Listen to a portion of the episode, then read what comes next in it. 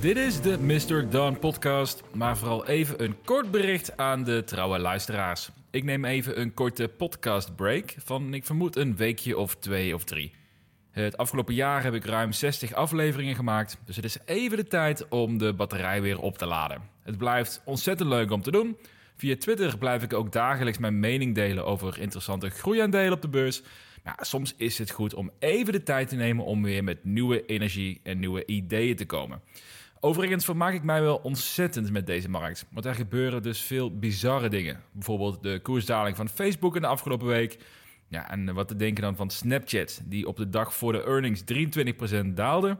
Om de dag erna met 58% te stijgen nadat ze goede resultaten toonden. Dus het lijken wel allemaal microcap bedrijven te zijn geworden op de beurs. En dat is uh, niet hoe het standaard zou moeten gaan. Maar het is wel heel vermakelijk om te volgen. Voor betreft mijn portfolio, dat staat ook nog steeds mooi in het diep rood. Maar mijn vertrouwen in het portfolio, dat staat wel nog steeds overeind. Ik heb nog steeds een volle positie in Canoe, in Desktop Metal en in Pinterest.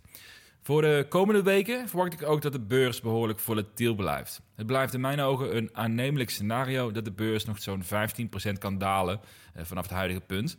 Simpelweg doordat er gewoon veel situaties nog onduidelijk zijn. De Fed moet nog starten met het verhogen van de rente en het terugschroeven van hun investeringen.